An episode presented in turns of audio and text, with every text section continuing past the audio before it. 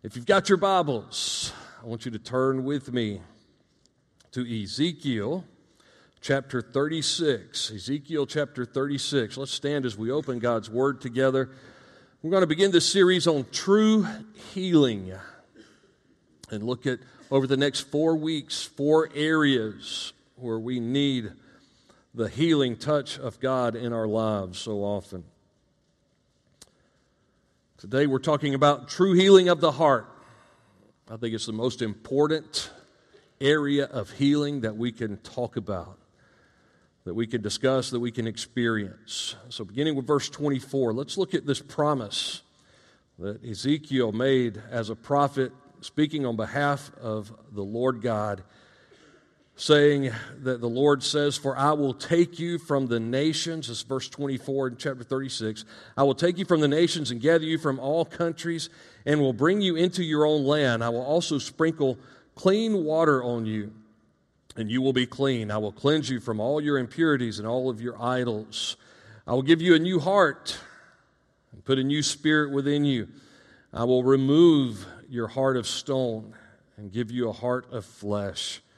I will place my spirit within you and cause you to follow my statutes and carefully observe my ordinances.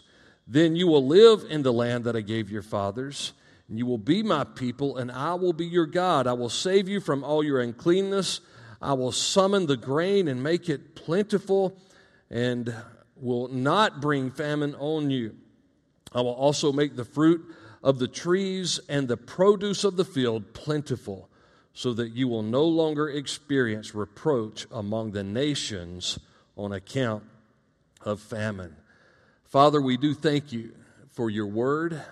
We thank you that this precious promise has been fulfilled in a way that we can all get in on all that it means. Lord, we also have the responsibility of Ezekiel. We have the responsibility to share it with others who need to hear this same message. And Lord, I pray we would be faithful with that, that the God who has healing in his hands has chose us as his instruments of grace in this world. Not only recipients, Lord, but unselfishly sharing it with others. Empower us to do so. We pray this in Jesus' name. Amen. You can be seated. I should have mentioned this nursery rhyme before the kids left. Most of you are very familiar with it. Uh, Humpty Dumpty sat on a wall. Humpty Dumpty had a great fall. All the king's horses and all the king's men couldn't put Humpty Dumpty together again. I don't know why so many nursery rhymes were tragic when I was a kid, but this was a tragic one. Perhaps it was to remind us of the futility of government efforts, you know, of trying to bring healing and restoration and putting things together because the king's horses, the king's men, really couldn't do anything about Humpty Dumpty. But I read an alternate version of it. It went something like this, and maybe this would be the path we would choose. Humpty Dumpty sat on a wall. Humpty Dumpty had a great fall, but he didn't get bruised, he didn't get bumped because Humpty Dumpty this time bungee jumped. so maybe that's what we need something in our life to keep us from getting bruised, to keep us from getting broken, to keep our world from being so cracked apart. Have you noticed that even the secular humanists are struggling what to do with, with the fact that the world's not getting better? That, that we live in a broken world? I mean, there are people who have tried to deny that that are now having to face what it is. And we have the answer. We know the one who brings healing and who brings restoration. Now, the subject of healing permeates the scriptures, no doubt about it. And it, the subject of healing addresses different issues, and that's why I've chosen this to be a, a kind of a four week study to look at different areas of healing, beginning with true healing of the heart. But there's a reason that I titled this True Healing. And we want to be sure that we're speaking where the Bible speaks and not making too many assumptions elsewhere. But there are, with, as with all doctrines, kind of two extremes that people tend to take when it comes to the subject of healing of any kind. One extreme is what we would call abuse, the other is called neglect. There are those who take the doctrine of healing in the scriptures and they abuse that doctrine. They make it mean all kinds of things that the Bible never intended it to mean. And they get into all kinds of types of theology that can't be supported by Scripture when it comes. As a matter of fact, I've read even this week of other cases where there were kind of some phony baloney folks out there that were manipulating some things. And one even explained as he left um, this ministry of being a faith healer. He said, Here were all the tricks of the trade, and named a mentor who had trained him in some of these tricks of deceiving people into believing that they had experienced some kind of healing. So I know that there are phony leaders when it comes to this area. There are people who claim to be preachers who are manipulating and playing tricks on people, but many of us would fall into the category not of, of falling prey to that or giving into that, especially in, in maybe a Baptist church setting, many of us would fall into the category of wanting not to be duped by that, so we go to the other extreme, which is neglect. Rather than abusing the doctrine, we forget that the Bible is replete with verses about the power of God's healing touch in our lives. And so there's abuse on the one hand, there's neglect, and both of those extremes should be avoided at all costs. We should want to be biblical in our understanding of healing. So we're going to look at some passages over this next month and see what the Bible says in these four areas. We'll begin with our hearts. We'll move to our homes. There is still hope for the home in this world. And then we will look at our hurts. And when I say hurts there, I'm not talking about physical, I'm talking about emotional. I'm talking about those uh, hurts that we have in our life. Some of them are self inflicted, and some of them are simply because we are living in a sin fallen world where we fall victim to the sins of others as well as our own. And so we'll talk about healing from those hurts, and I believe many of us need that message during this time. And then finally, we will look at what the Bible says about physical healing that God is still alive and well, He still has all power, and He acts sovereignly in ways that sometimes blow our minds. And so we'll look at all of those areas over these next four weeks. But starting today with healing of the heart. I'm reminded that Jeremiah had promised in chapter 33 that Israel's wounds would be healed one day, that they would be brought back, that they would be restored in a way that God would begin to prepare them as a place of peace, he said, and a place of truth, that he would create the environment, he would create the culture for the gospel, for Messiah, for Jesus Christ to step into this world, who would be that ultimate healer. And so we begin today talking about the heart. It's most prominent area of healing in the Bible, and it's certainly the greatest need our world has today is the need that the depraved heart presents. Ezekiel chapter 36. You know, Ezekiel's name means God makes strong. God makes strong. You learned to sing it when you were a little child. We are weak, but He is strong. And I believe there are some people that might feel weak this morning and you need to be made strong. And there are others that are weak because they're without the gospel and their hearts need to be totally revived and restored. So, what does Ezekiel have to offer us?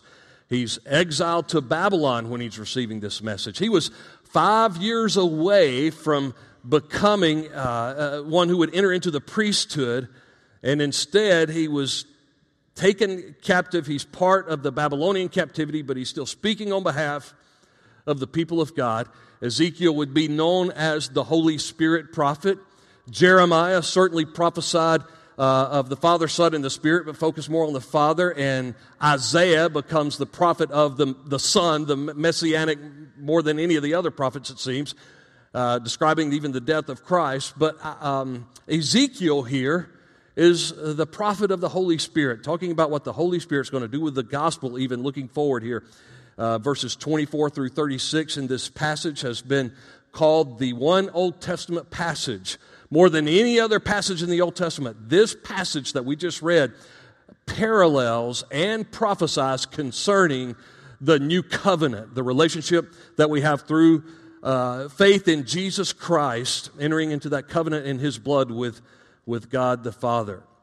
And so the gospel and new life in the Spirit remind us that God wants to do something new in your life and in my life and in our world, He has an answer. The Word of God has an answer for what ails this world, and that is a depraved heart. So, so what does God say He's going to do about this? When, when Israel is restored, and, and, this environment is established for the gospel, for Jesus Christ to come and establish a new covenant. What does the promise include? First of all, it includes the removal of this heart of guilt, the, the removal of this depraved heart that stands condemned before God. The exile, the Babylonian captivity for the Jews had pictured uh, the state of depravity, that they knew they weren't where they were supposed to be but they couldn't do anything about it. God was going to have to initiate that process. And that's the way we are born into this world in captivity. We are born conceived in sin. There's enough of the imago Dei, the image of God in us to tell us we're not where we're supposed to be. We're not who we're supposed to be, but there is nothing in us that can do anything about it to save ourselves and deliver us from the desperate bondage to sin that we're in. Nothing can do anything about the guilty heart that we have responsibility of. It's all what God can do in and through us. And so we're aware that things aren't right. We look at the world and we point our fingers today and say things just aren't right. They're not what they used to be. Well, they are what they used to be. We probably glorified a little bit, but they're not what they should be in the world today. And yet God steps in. He says in verse 24, I will take you from the nations, I will gather you from all countries, and I will bring you into your own land. I will, I will. I, God is the one who's going to initiate this process. When Jesus came into the world, Luke 19 10, he came to seek and to save the lost. It's not so much that you found God, but that he found you and in your uh, state of grace that God has extended unto you, you were able to respond. He says, I will also, verse 25, sprinkle clean water on you, and you will be clean.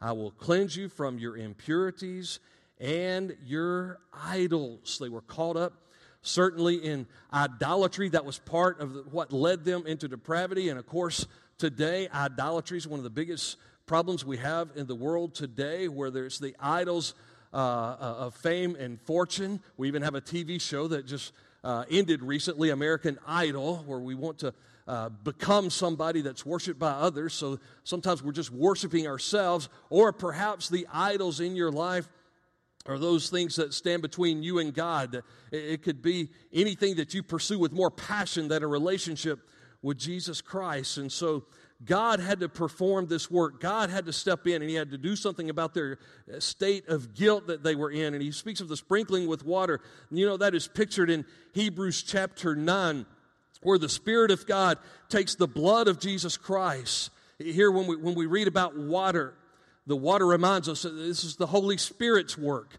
Uh, the sprinkling reminds us that it's the Holy Spirit who takes the blood of Jesus Christ. And, and, so in Hebrews 9, the author of Hebrews is arguing look, man, if, if, what the blood of, of bulls and goats was insufficient for, the blood of Jesus Christ will come and, and, it will cleanse us from all of our impurities. And in Hebrews chapter 10, and verse 22, after he places that argument for Jesus being a greater high priest who would give himself in our place for our sins, he says in chapter 10 and verse 22 let us draw near to him with a true heart in full assurance of faith our hearts sprinkled clean from an evil conscience sprinkled clean from all of that guilt and our bodies washed in pure water a promise and a picture of what the Holy Spirit was going to do with the blood of Jesus Christ when He would remove our heart of guilt so that He could give us a new heart. In verse 26, we're told that he's going to remove this heart of stone, a lifeless heart. Sometimes we point our finger at the world and argue with their behaviors when they can't help do but what they do because they're still dead in their trespasses and sins. Israel's cold heart was revealed earlier in the text by their embrace of the idolatry, the bloodshed, the violence, and the sexual immorality. Ezekiel had already said, Here's how your cold, dead heart is being revealed in all of the things that are taking place, all of the things that are prevalent in our country today. Not only when we think of the mass murders, when we think about what happened in Vegas and we say, wow, that was a depraved individual who did that. And I've often said when I look at a, a terrorist attack like that, which happened on 9 11, I say, that's a depraved heart. My depraved heart is revealed in the different punishments I can come up with for them and many who commit other crimes as well. We have a heart of depravity that needs to be restored. And so he was confronting them for, for their idolatry. When we think about the, their bloodshed and, and their sexual immorality, you know, in Vegas, we were talking about dozens and dozens of deaths. But we forget that about every year, 16,000 murders take place across this nation. We're seeing what no other nation sees in that regard. 100,000 rapes every year, millions of children sold into slavery. Though we've denounced slavery, there are those who are abusing children as I speak in this nation today. And God would say that is an abomination and it is a depraved, dead heart that can do that and tolerate that in our world. You compare that, you know, go back to the days of the Civil War 4,000 slaves, I mean, sorry, 4 million slaves were emancipated. 4 million. And yet, every year in this country, millions and millions of children are sold into slavery. Why? Why does it happen? Jeremiah 17 9 tells us why. It says, The heart is desperately wicked and deceitful above all things. Who can know it? Who can know the heart? Who can discern it? Who can figure out why the heart can be so desperately wicked? The problem in this world is a heart problem. It's that we're born lifeless with a dead heart, and we need a heart transplant. Perhaps you heard the story before of the man who went to the doctor. He went to Dr. Law and he said, Dr. Law, I've got a problem with my feet. He said, Really? What's wrong with your feet? Well, my feet take me to places I really don't need to go. And so, can you do something about my feet? He goes, Well, uh, tell me what else is going on. He said, Well, doctor, I, have got a problem with my head. You having severe headaches?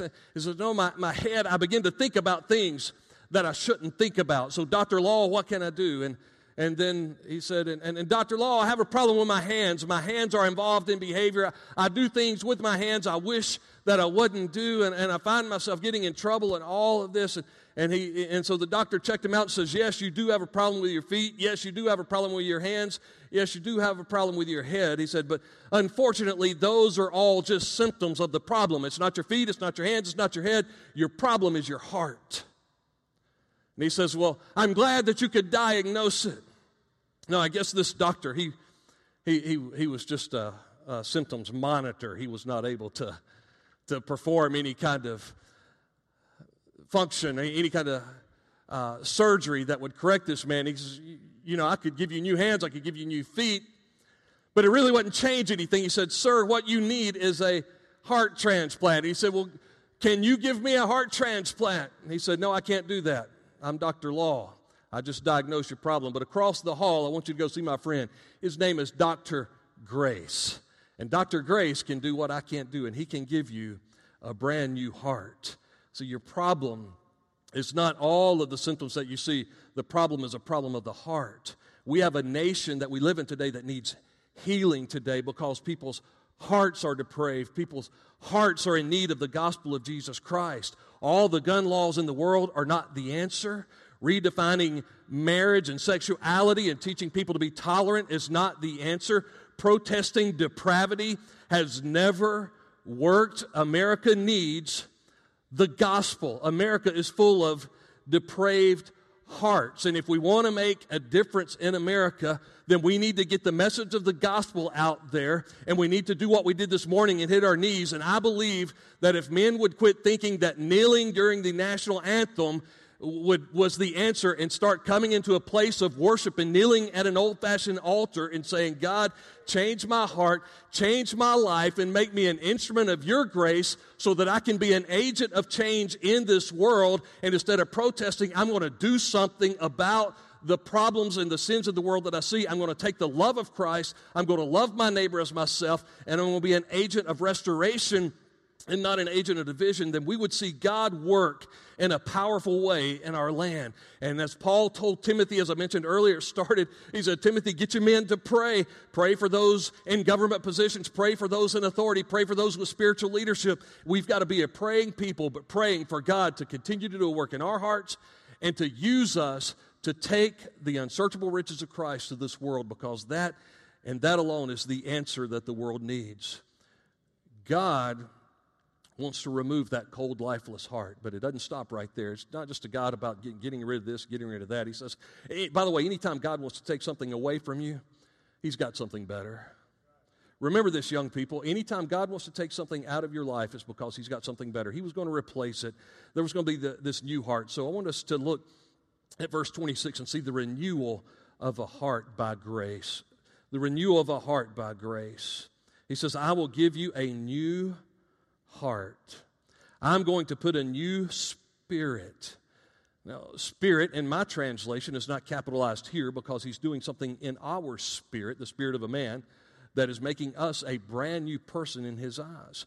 But we're also told that this is the work of the Holy Spirit, I believe correctly translated. If we look down in verse uh, 27, we're going to see that this new spirit is under control of the Holy Spirit. I will place my, capital S, Spirit, the Holy Spirit, within you and cause you to follow my statutes and carefully observe my ordinances. Well, why don't people obey the Word of God anymore? Why don't they care what the Bible says? Why don't they do what the Bible says? And we point our fingers at the world, and we already know the answer to that, and that is they can't.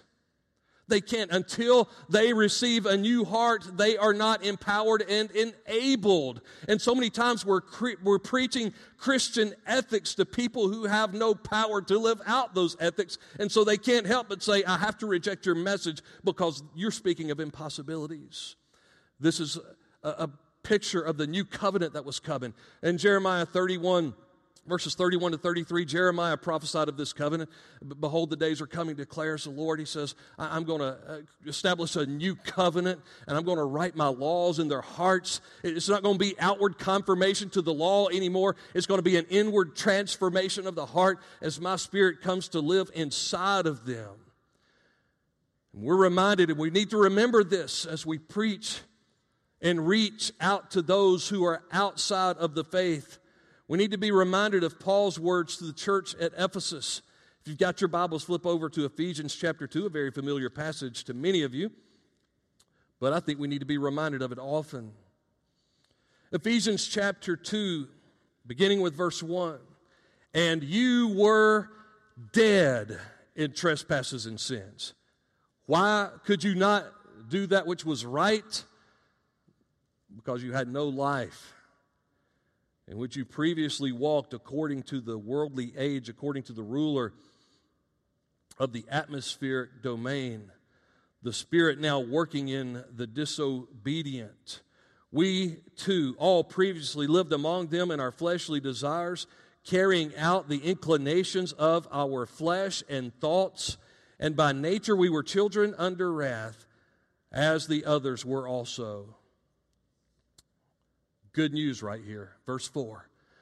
But God, who is abundant in mercy, because of his great love that he had for us, made us alive. We didn't just up and decide to turn over a new leaf. God did something transformational in our hearts. He made us alive with the Christ, with the Messiah, even though we were dead in trespasses.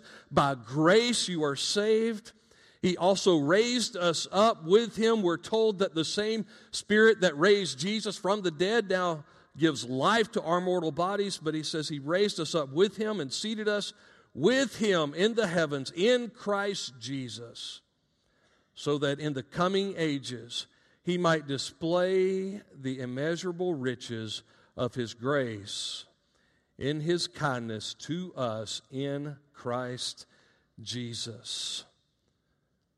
The result of all that? It's a pure heart. Matthew 5 8 speaks about blessed are the pure in heart, for they shall see the kingdom.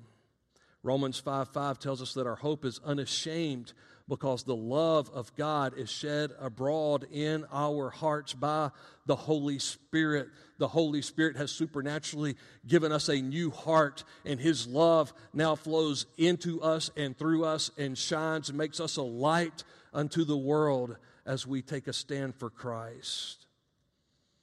You know, when we get ready to enlist help in making this world a better place, when we ask people to serve on various ministry teams in our church, when we ask people to share their faith or, or to enlist volunteers to work with children and talk to them about Jesus, we, we don't go to the cemetery and speak to those who are lifeless and say, Won't you get up and come help us? And in the same way, when the church has the answer, we don't go to the world and we don't look at human governments and human institutions and say, Won't you help us? Won't you get this right? They need the gospel, they need Jesus. They're without the power until they experience the grace of God. And so, our greatest prayer life should be, first of all, to make sure our heart is right with God, that we're seeking His face. First and foremost, that we've been born again by His grace and we've received that new heart and then to pray for others to receive the same and tell them how they can experience that. Why do we expect an unregenerate world to love like Christ loves and do what Christ would do? Yeah, the, the image of God in every man and woman gives them some sense, some comprehension. But if they have not come to a place where they've put their faith in Christ, Listen, we're told in Scripture that anything not of faith is sin. If it's not of faith, it's sin. So if they're not acting according to their faith in Jesus Christ, if it's not done for the glory of God, even our best efforts are as filthy rags in the eyes of a holy God.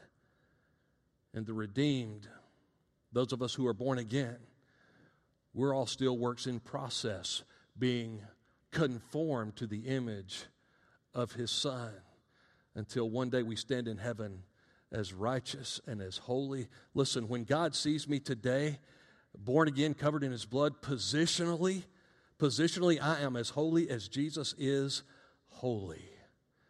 But practically, I'm in this process called sanctification where I hope to live more like Jesus tomorrow than I did today. And I hope to live more like him today than I did yesterday. And that only reminds us of this third principle we find in the text, and that is the recovery of the heart through growth recovery of the heart through growth. As you kind of look at the rest of this text, verses 28 and following, it says, Then you will, you will live in the land that I gave your fathers. He says, You will be my people. You're going to be in this new relationship with me, and I will be your God. I will save you from your uncleanness. James, writing to believers, said, Lay aside all filthiness and overflow of wickedness and receive with meekness the implanted word which is able to save your souls. Now, he's speaking to Christians. He's speaking to brothers and sisters in Christ when he says, Receive with meekness the implanted word which is able to save your souls. Wait a minute, I thought they were already saved. Listen, we are saved positionally from the punishment of sin, but we are being saved practically from the power of sin in our life as we become saturated with the Word of God and we become more obedient to the Word of God, as we become more in tune with walking step by step in the Spirit of God. Those are areas of growth. And so he says, I will save you from your uncleanness. I will summon the grain. I'm going to make it plentiful. I'm going to bring, I will not bring famine on you. I will also make the fruit of the trees and the produce of the field plentiful so that you will no longer experience reproach among the nations. He says, Listen, I'm going to do something in your life. He says in verse 31, You will remember your evil ways and your deeds that were not good. You will loathe yourselves for your iniquities and your abominations. It is not for your sake that I will act.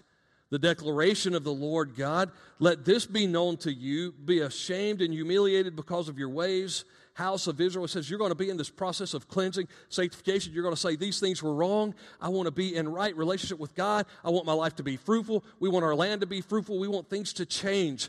And so he says, You're going to enter into this land, this environment. There's going to be a process of change. Things are going to be being made new in your midst. Sanctification, it's a long word we use to describe the process of spiritual growth. In grace, Peter said this Grow in the grace and in the knowledge of your Lord and Savior, Jesus Christ. To him be glory, both now and forever. So we've got to submit ourselves to growth. When you got saved, you received the heart transplant, but there's a recovery process. Many of you have been praying for Miss Jenda Austin. You know, now we look back at a couple of weeks and we see what God has done. We've been praying for her, and in His sovereign plan, that God will work things out that she might be able to receive a heart, continue to live a fruitful life for Him. And so we got that phone call on a Wednesday morning. Mark said, Man, I'm headed. I didn't know he was driving 100 miles per hour at the time, but he said, I'm headed to the hospital. We got a heart. We go down. And I remember that Wednesday night when they said she's going into surgery, hearing the helicopter land there at the roof at Emory. And I'm thinking, man, this is crazy. A new heart. And then staying late into the night, getting word the next morning the heart transplant was successful. And you know what they didn't do at that point? They didn't say so. See you later. Go on home. You've got a new heart. Everything will be okay now. Yes, you received a new heart, but now there's a process healing, recovery, getting used to what that new heart brings in. And there are certain things that she's coming off of that she's been on for some time, certain medications she's coming off of. Now, listen, I believe, and we'll talk about this when we get to physical healing. I believe that God has the power to deliver us from every sin. And some of you experienced the supernatural hand of God, and that when you got saved, there were things that you used to wrestle with that weren't even a temptation for you anymore. But for others, God sovereignly chooses to work through a process where there's a letting go period, and He's working with you and setting you free in that, and it's having less and less. This world is losing hold of you and losing its grip on you, or you're becoming more and more in the grip of the grace of Jesus Christ. The church in the 21st century, you've heard this said before. The church it's not a museum for saints, it's a hospital for sinners. And in the 21st century, the church is going to have to be a cardiac ICU, helping people to adjust because the world, everything people are, are letting go of, everything they're coming off of, has had them for so long and it's been so severe in their life. But there's good news even in this. Malachi prophesied concerning this season this way. He says, The Son of Righteousness has risen with healing in his wings, and we will grow up and we will joyfully leap like a calf leaving its chute. Isn't that exciting to think? I don't want to think of a calf. I want to think of that, that, that bull at the rodeo, man, when it's when it's let go, man. It's just leaping. But this is a joyful, this is this is like a young calf that's got this new life and this new energy, and he says, This is what I want to do in your life as you understand what it means that you've got a new heart and you're recovering, and it's going to lead to some wonderful things. But along the way, you've got to be careful with this new heart. Proverbs 4:23 says, "Above all else, guard your heart, because out of it flow all the issues of life." So our hearts can still be hurt, our hearts can still be spiritually damaged and broken, even though we've been given a new heart. And sometimes in our lives, we come to a place like in Psalm 51, we need to pray and cry out. Remember David? David was a man after God's own heart. David was a man who was given a, a new heart. But he said this in Psalm 51 because he gave in to the sexual immorality, the adultery, even leaving Bathsheba's husband on the front line to be killed. David would find himself far from God when Nathan would point out his sin and he would say, You are the man, in a way that wasn't a good thing to hear back in that time. You're the one in need of the judgment of God. What did David pray? Create in me a clean heart, renew a right spirit in me. He cried out, Cast me not away from your presence, O Lord. Take not your Holy Spirit from me. Restore unto me the joy of your salvation. So, under the sound of my voice, there could be folks this morning who are saying, I've never received a new heart. But others who would say, I haven't taken good care of the new heart that I did receive. And in brokenness, we need to come before God and say, Create in me a clean heart, oh God. Renew that right spirit in me. Everything that you promised, everything you prophesied that came true in Jesus Christ when I, by faith, put my trust in Him and you gave me a heart transplant, God, I want to be a better steward of that heart. And I ask you to cleanse it and heal, heal, heal that heart fresh and anew. Would you bow your heads with me this morning?